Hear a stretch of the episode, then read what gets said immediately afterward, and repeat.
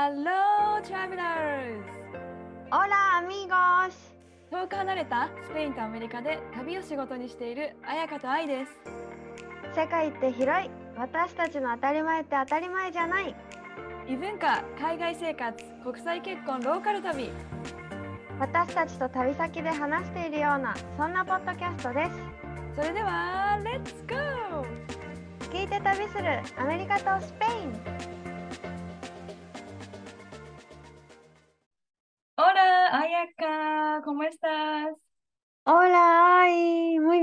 gracias. ¿Y tú? Me too, me too. Muy, め too って言われたら、muy bien. まあまあまあはい、おはようございます。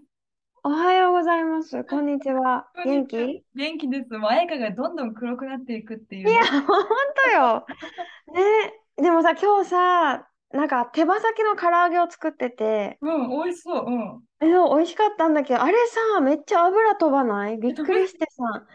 作ったことない。えそしたらさ、え、手羽先の唐揚げ作ってめっちゃ油飛んで、なんかもう本当にね、見えるかな？って赤い点々で、やけど？みたいな。そう。うん。そうそうそう。でもちっちゃいから、そんなに痛くないんだけど、油が飛んでやけどしちゃったわけ。で、今日、うないのお父さんと二人でご飯食べてたから、なんか、冷やしてたわけね。一応、大きくやけどしたところ。で、なんか、やけどしちゃった、みたいなこと言ったら、えー？って言って、お庭にアロエベラがあ生えてるわけね。だから、アロエをナイフで切ってきてくれて、そしたら、これを塗ってたらいいよって言ってた。でも、私がさ、やけどしてない部分にまで塗って、塗り始めて、あれ？なんかでもここは大丈夫だよって言ったら、いやいや、これは肌にもいいんだよとか。よく入ってるじゃん、アロエ、アロエ成分みたいな。でめっちゃ塗り出してさ、私左手しかやけどしてないのに、ほら、右腕も貸してごらんみたいな感じで、右腕にも塗られて、おでこにも塗られて、しかもご飯食べる前にね、で、このぬるぬるの状態で二人して、お父さんもそれで自分の体に塗り出して、そう、暑いから、なんか、そう、暑いからなんか、あの、熱を吸い取るために塗っちゃうって言って、お父さんも塗り出して、で、なんか、お互いぬるぬるで今日ご飯食べるって。ちょっとウィアードなね。そうでもアロエいいって言うよね。私もなんか日本に住んでる時おばあちゃんによくアロエ塗られてたもん。なんかやけどしたら。うん。ねあのね、日焼けめっちゃした時とかうんいいよ。あのね、熱を、なんかすぐ保湿しても意味ないんだって。すごい日焼けしてる時って、まず熱を取らないと炎症みたいな、やけどと多分一緒だから、熱を取らないといけなくって、熱を取るには、アロエもめっちゃ熱で取るし、あと泥とかへえ。もいい。泥の中に手入れると冷たくて気持ちくない？さ、あのさ、その前に紹介したさ、ネイケラ・フレイドっていうさ、もう男女全裸でサバイバルする テレビ番組でさ、まあ、虫除けのためもあると思うけど、すげえみんな、何、全身に泥を塗りたぐって生活をしてたわけね。服がないからね。うん。そういう多分意味もあったんだね。そうかも。なんか熱を吸収してくれるから炎症が収まるらしい。なんかさ、そう思うとやっぱ日本よりカリフォルニアすっごい紫外線強いから、一回ゲストさんでカヤックに行ったのね。で、ちゃんと日焼け止めも乗って塗って行ったんだけど、唯一太ももに塗るの忘れちゃって、もうそこがやけどっていうかもう、なんていうんだろう、水ぶくれ、太ももが。え、そんなに？そう、もうそれくらい強いの、紫外線が。わだからもうその次の日歩くのも痛くてっていうことがあったんよね。だから氷で冷やして、で、服が擦れるのも痛いし、うん。そう。で、そのアロエの成分が入ったやつを塗りたぐってっていう。あら、かわいそうに。でも本当に全然ね、違うからね、海外のその、そうだね。強さ。うんうん。気をつけなきゃ。アロエ、皆さん、お家にぜひ育ててください。はい。え、そうそう。なんかそろそろみんな海外に出てきてるじゃん。そういえば。って思わない？確かに。思う思う。てかもうスペインとかめっちゃ普通だもん。だよね、アメリカももう、なんか、だから日本がちょっと時代遅れな感じ？今コロナだったりして。でも、最近さ、その PCR 検査もワクチン打ったらしなくてもいいみたいな風になったじゃん、日本。なったね。徐々うん。に開国してるからさ、なんか日本人もみんな海外に行ってる人がすごいインスタ見てて多いなと思って。増えてる。だからスペインに来てる人もやっぱ増えたし、私の両親も来る、今年ね、遊びに来る。そうそうから、本当になんか、あ、なんか戻りつつあるって感じすごいする。ありがたいよね。本当よ。そう、そういうことでっていうあれもあれなんですけど、私がちょっと今フォローしてる、めっちゃうん。クレイジーな旅人の話を今日シェアしたいなと思って、何？そうその教えて。その人日本人なんだけどね。なので、うん。まあ今日のトピックは、まあ、世界のクレイジートラベラーみたいな、はい。クレイジーじゃなくてもいいんだけど、うん。なんかすっごい勇気もらうから、ちょっとみんなに、もう毎日すごい見てるのね。私はその人、今どこにいるんだろうみたいな。え、見てるってインスタをってこと？インスタもだし、YouTube も超楽しみにしてるし、へそういう人がいえ。るんだけど、うん。なんか、その人は私がロードトリップの仕事まだしてる時に、ゲストさんから、愛さん、この人やばいです、フォローしてくださいって言われた人なんだけど、うん。なんかガンプ鈴木さんって知ってる人いるかな？え、知らない。なんかお笑い芸人みたいな名前だね。なんかフォレストガンプ、映画のフォレストガンプから撮ってるらしいんだけど、今、アメリカをニューヨークからロサンゼルスまであの日本の人力車で走って旅してる人なんだけど、え、やばくなえ、い自分、誰かを乗せてんの？うん、力車。にうん、誰も乗せてない。あの荷物か人が乗ってる。そう、うんうん。だから人力車で、えっと、ニューヨークからロサンゼルスまで歩きじゃない、走ってる？人。え、てかさ、距離感がわからん。どれぐらいなの？距離感、やばい。だってさ、カリフォルニアだけで日本より大きいんだよ、カリフォルニアって。嘘でしょ？え、しかもさ、直線で行けないじゃん？ちょっと待って。そうだね、そうだね。うん。でだから、でも直線で分かったら、カタカタカタカタ。距離的には、え、でも半年かけてやっぱやってるの。でも半年で着くの、走って。だから、毎日フルマラソン以上の走りをしてるわけよ。うわー。え、じゃあもうすごい締まってる体もアスリートみたいやな。ばいよ。え、ちなみにロサンゼルスとニューヨークは直線、直線でね、3936キロ？でもそんな、直線なわけないじゃん。まず待って、3000ってさ、長崎から福岡が100キロぐらいだよね。そうなの？わからん。気持ちっちゃ。ちなみに沖縄の端から端まで、え、那覇から高速乗って名護って66キロぐらいなんだよね。だから、何往復したらいいあ、この人ちなみに沖縄一周もしてんの、人力車でね。すごい。え、なんで人力車？え仕事してたの？浅草でさ、人力車引くあのお仕事をしてて、あで世界を人力車で旅してんだよね。だからアメリカだけじゃなくて、確かヨーロッパとかアジアとかも行ってるんだよね、この人。で、え、てかスペイン来てる。今見てるけど、本当？ガンプ、ガンプさんだよね？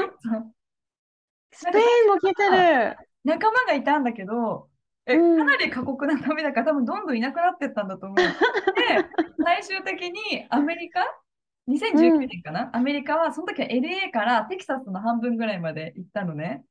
だからめっちゃ、その時に私が普通に車で走ってた、あのうん360度何もない土地を、で、車でもさ、普通に長距離運転って辛いじゃん、眠いし、大変だし。うん。それをさ、自分の足で行ってるって、しかも野宿なのよ、その人、毎回。危なくないの？で、なんか思うよアメリカね。うん。でもね、今のところあんま危険な体験はしてない。まあ、職職職質職質はめっちゃされてるらしいけど、野宿に。まあね、だいぶ怪しいよね。で、本当はメキその LA からテキサス、アメリカの半分ぐらいまで来て、残りの半分をやろうとしてたらコロナになっちゃって、多分沖縄を走ったりとか、日本縦断とかしたああ、の。もう乗ってきたんだ。そう、え、てか、靴じゃないさ、しかも。旅だよね。旅で走ってんの？うわ、すごい。しかも確か年齢、私たちぐらいなのね、その方。そうなんだ。トランプ鈴木さん。で、毎日、今日は50キロ走りました、みたいな。で、その後ビール飲んで、TikTok ライブしたりとか、YouTube の編集してんのに、多分毎日。どうやって？で、一人サポーターがいるんだけど、うん。すごい見てる。もうすごい見てるから、春の、ほ んめっちゃ知ってる。とさ、だから、あの、一応その人は車、レンタカーで、多分、あの、一緒に野宿したりとかもしてるんだけど、ご飯買ったりとか。でなんかやっぱ面白いんが、やっぱ基本野宿なのね、この人。あの、空いてる。すごいね。でもやっぱ野宿の基本は、そこで野宿しようとした地域の人にちゃんと話しかけてベストスポットを教えてもらうって言ってた野宿の？でもそうすると、やっぱり、え、そんなところに泊まるんだったらうちにおいでよって言って、1週間に1回ぐらい民泊ささせてもらったりとか、うん。なんかコンビニで普通に買おうと思ったら、あ、もうお前すごいことしてるからこれおごりだとかって言って買ってもらったりとか、やっぱ走ってたらお水ももらうし、アメリカって結構チップとかもあげるからお金のドネーションもらったりとか、すごいいろんなハプニングがあるのもシェアしてくれてて、すごいもうめっちゃ楽しいと思って。でもやっぱりね。いいことばっかじゃなくて、あの、やっぱすごいハプニングが起こるのね。例えば、なんか橋を渡らないと次に、次の町に行けないみたいなのがあって、その橋が3個ぐらいあるんだけど、ことごとくその歩道のとこが人力車入れないんだよね。あそう、でもすごい交通量のその橋が。で、ーうん通りたいけど通れない。で、どうにかして通りたい。で、いろいろこう、あの、なんていうの？ネゴシエーションするんだけど、あの、最初全然通してもらえなくて、でも結局、いい警察官に巡られて、OK、今から交通をお前のために止めてやるからって言って、けパトカー前後についてもらって、えー、車ストップさせて、その橋を一緒に警察と渡るみたいなことが起きたりとか、へー。で、そういうなんか、ミラクルとかがすごい起きてるから、なんか面白いね。しかもさ、今めっちゃ円安時刻じゃんだからもう毎日なんかコンビニのホットドッグとか食べてるわけよ。なんかもう、お金がないってそう、こと円安時刻助けてとかっていつも言ってるんだけど、でもなんかその、スポンサーさんとかもちょっとついてて、あの、T シャツ販売とかもしてて、それでこうサポート金をもらったり、あと自分の貯金使ったりしてるらしいんだけど、うん。もうなんでこんなことしてんのってみんなに言われるらしいんだけど、もう just for fun らしい。もう楽しいからやるみたいな。わあ、え、だって7年旅してるってなんか書いてる？やばいよね。やばい。すごい。で、え、なんか、えぐつないすごい体力。もうだって、なんかほんと毎日朝から晩まで走ってんだよね。人力車で。なんかもうおかしい、おかしいけど、なんかすごい今どこにいるんだろう、彼今大丈夫かなと思ってすっごいチェックしちゃう。そう。え、おすすめ皆さんちょっと、キャンプ鈴木さんの YouTube とか見てほしい。めっちゃおもろい。愛はさ、あ、会ったことある？この人見たことある？会ったことないんだけど、2019年の時に、なんかメッセージしたら、返してもらって、うん。私たち浅草でさ、結婚式あげたからさ、でうん。彼は浅草の人力車。で、私たちあの人力車で結婚式入場したんですみたいな、そんな意味わかんない。報告うんをうん。あのいつもロードトリップで走ってる道をすごい、すごいですみたいな、超めっちゃ応援応援してますみたいなのを送ったら、なんかすごい、いつかロードトリップ、ウィズアウト人力車で参加したいですみたいなことを、おいしゃ誰ウィズアウト人力車でね。ぜひだね。まあ、今でもすごいフォロワーさんいるからね、そんな多分忙しいしさ。毎日マジでライブ走ったとしてさ、YouTube 編集してるとか、マジこの人どんな体力してんのっていう。で、ビールも毎日飲んでんの、その後にね。へえ。心配になるぐらい。でもおすすめです。うん。すごいね。なんか昨日さ、ちょうどさ、うないと夜にさ、え、何時間話したんかな？自由とは何かっていう話をしてたわけ。ねもうさ、コンバセーションがすごいよね、綾香とうないって。私、え、そそうの後に多分さ、自由とは何って聞いたら、うーん、I don't know って多分どっか行っちゃうからさ。え、でもなんかすごい考えさせられて、なんか自由イコールまずハッピーじゃないっていう話とか、え、イコ自由イコールハッピーじゃない。うんうん。そうとは限らない。ハッピーな人ももちろんいるけどね。自由じゃないからハッピーを感じてる人もいるっていう話、まあちょっとすごい深くなっちゃうから、もう哲学的だしね、ちょっと一旦置いとくとして、でもその話の中に、なんか私たちってさ、選べるから生き方とか仕事もすべて選べるから、選べるってことは自由って思うじゃん。でも選んでる時って何？自分たちがどうしたいのかわからないから選んでるわけじゃん。コンディションを見て、うんうん。条件を見て、こっちがいいかな、あっちがいいかなってしてるけど、本当にマインドがなんかしっかりこうしたいって分かってる人は選んでなくって、もうそこに進むだけ。だから選んでるってことはクリアじゃないってことだよねみたいな話だったわけね。転としてないから悩みながら選択してあ、そうそうそう、選んでるっていうか、まあそう、悩んでる。こう、お道がいっぱいあるってすごい自由で、なんだろう、自分たちはいい状態って思いがちだけど、道がいっぱいあるってことは、どれに行ったらいいのか分からなくもなるっていうこと、うんうんうん。みたいな。混乱するでもあって、自分がこうしたいってもうはっきり分かってたら、周りが何て言おうが、条件が悪かろうが、もうそこに行きたい気持ちが強いから、そこにただひたすら進む。でもそういう人ってあんまりいないよねっていう、それ、そういう人って本当に自由だよねみたいな話をしてたら、この人はまさに自由だなと思思った。なんかもう、just for fun でそこに、だから条件とか関係ないじゃん。こうしたら周りにこう思われるとか、達成したから何とかもないし、本当にプロセスを楽しんでる。すごい。でも、たまに YouTube で、あ俺なんでこんなことしてんだろう早く旅終われとか言いながら走ってる。あ、そうなんだ。やっぱりわかんなくなるし、すごいなと思いました。うん、思いました。でも応援したくなる。なんていうか、やっぱさ、スムーズじゃないし、いろんなハプニングがある中を、もうミラクルが起きるから、本当に応援したくなるので、ちょっと、うーん。本当だね。ね、チャンネル登録もよろしくお願いします。勝手に。いやほんほんと、え、てか、すごいこの、私的にね、旅で走ってるっていうのが本当にすごいわ。うんうんまあ人力車もすごいんだけど、普通にね。旅で走ってるのっていう。ある？旅で。いいよ。そんな走れるわけって感じ。人力車のボルトがやっぱすごいタイトな部分がこの間折れちゃって、で、おちょうどフォロワーさんから多分日本から送ってもらうみたいな。で、旅も一緒に送ってもらう。やっぱりすり減るからって言ってた。そうか、そうか。え、そんななんか一日でボロボロなりそうだけど、ね50キロも走ってたら。だよね。はいうんそう、その人が、ね、私がちょっと今一押しのクレイジートラベラうん、これはクレイジー。ーだわえ、。もう一人ってさ、ごめん、ちょっといいですか、シェアして。あいいよ、もちろん、もちろん。これ多分結構日本で有名なんかな。え、ブラインドセーリングって聞いたことある？ない。なんか今い一応スポーツの一種らしいんだけど、その目が見えない人があのヨットみたいな小さい船でセーリングする、旅をする。で、誰かさ、見える人も一緒？あ、そうそう、で、見える人が風向きの情報などを口で多分伝えるんよね。で、ヨットを操るのは本人。わあ、そうなんだ。日本人の人がサンディエゴから福島県まであの船でセーリングしながらたどり着けたっていう、すごい。なんかな、確か日本人の。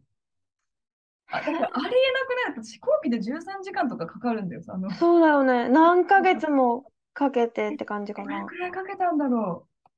でも何ヶ月もかかるよね、本当に。でえも、そうじゃない？うん。最初挑戦した時は出発して5日ぐらいで、多分何かに当たったんだよね。それがクジラだったらしいんだけど、そしたらボートっていうか浸水し始めて、もう海水をさ、かき出そうとするけども、ものの数分で水浸しでなっちゃって、だから結局船を放棄して、あの、うん救急のボートで何十時間も過ごして、海上自衛隊に救助されたんだけど、最初はあね。よかったね。よかった。で、それが起きてから日本ですごい批判されたらしくて、もう無謀な挑戦だみたいな、目が見えないくせにみたいな人に迷惑かけてみたいな、すごいバッシング受けて、うん。えなんていうの、その記者会見みたいな、インタビューみたいなのもしたらしくて、でも、アメリカでは失敗は残念だけど、もうこの挑戦、本当驚くべき挑戦だよねみたいな、挑戦したことを評価されるべきってすごい言われたらしくて、うんうんうん。っていう、めちゃめちゃクレイジーなブラインドセーリングした人も、いえー、すごい。なんかめっちゃ勇気ある。ね。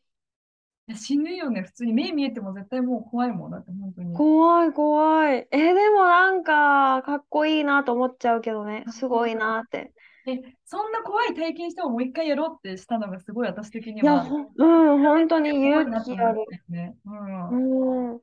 わあ、すごいね。二人がね、ちょっと紹介したかった。いやー、素敵。二人ともなんかパンチがある二人でした。違う。ちょっと勇気もらうよね、この。うん。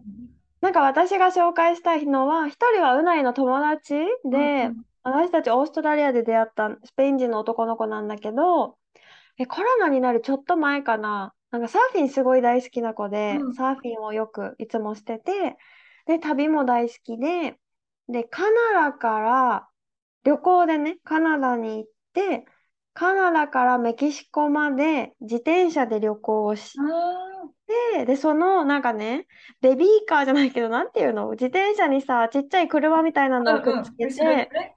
そうそうそう、くっつけて、そこにサーフボードを乗せて、いろんなポイントでサーフィンしながら、メキシコまで下っていくってへいう旅え。をして、した友達がいて、その子もやっぱ野宿したり、キャンプしたりしながら、もうなんか、波を追い求めて、ただただ 下がるみたいな。え、一人でその人は？うん、友達と3、4名ぐらいへで、みんな自え。転車1台ずつ乗って、そうそうそう、旅をしてて、すごいなんか、なんだろう、これ一生の友達との思い出になるだろうなって思った。いや、すごいわ。えか、それ、なんていうの？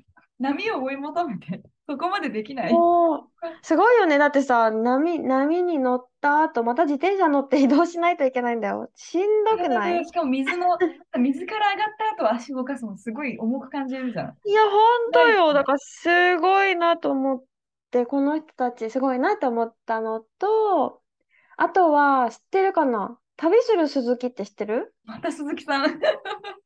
鈴木さん知ってる？わかんあ、ない。え、待って、ダンプさん、ダンプだっけ？ダダンンプ。プ。あ、ガンプだ。ダンプ鈴木だっけ？うん。あ、すごいね。本当また鈴木さんだね。え、旅する鈴木ってさ、ちょっと今ね、奥さん、夫婦で世界一周をうんうん。した夫婦、したっていうか、今もしてるんかな？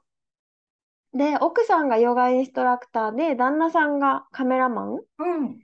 の夫婦で、なんかね、ウユニ塩湖でヨガをした動画がめっちゃ有名になったんだけど、えー、そんなとこでヨガしてる人いないもんね。めっちゃ綺麗なの。今ちょっと愛に動画をさ、うんうん。LINE で送ったんだけど、めっちゃ綺麗だから、ちょっと見てって感じ。もうなんか、あ、もう、えー、しかもやばいね。なんかさ、ウユニ塩湖って写真ではよく見るけど、動画で見たことないからさ、そう、神秘的じゃない？うん、そこでヨガするって本当になんか美しいすし。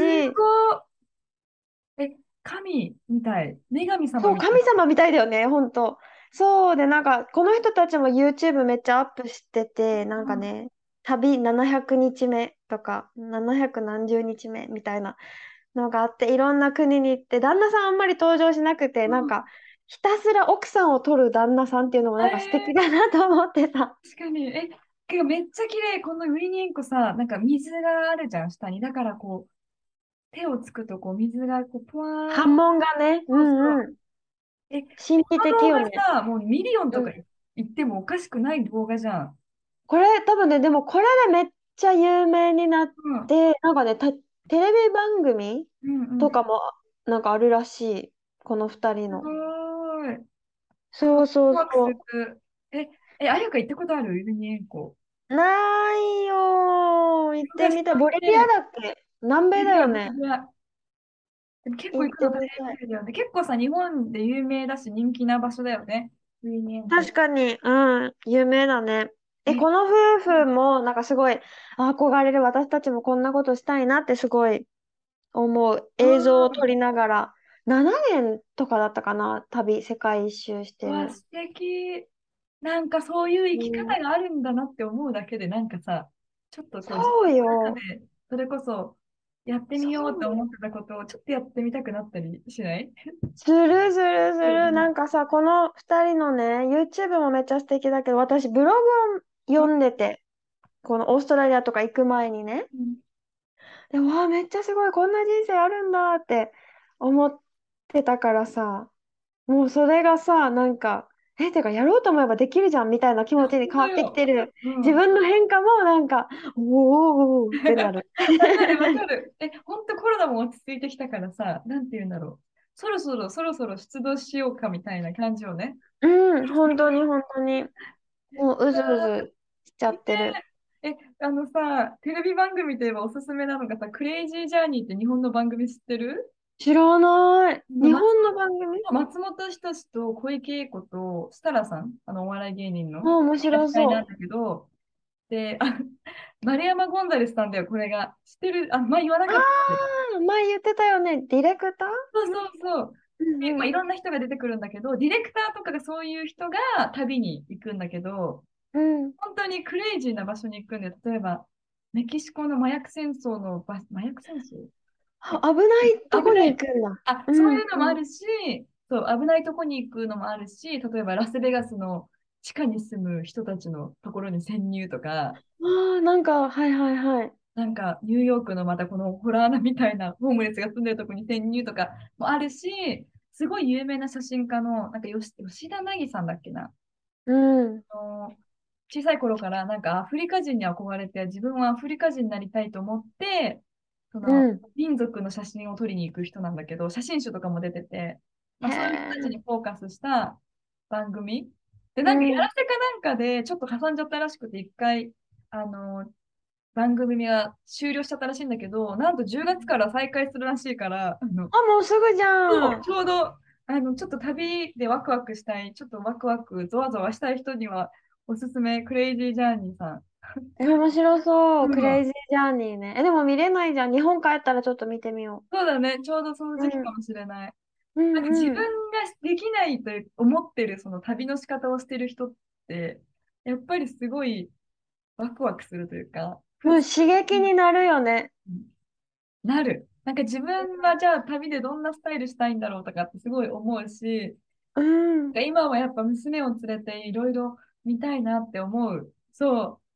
そうだよね。この第一弾だうんがね、日本帰国だったんだけど、ちょっといろいろね、そろそろ行きたいなと思ってます。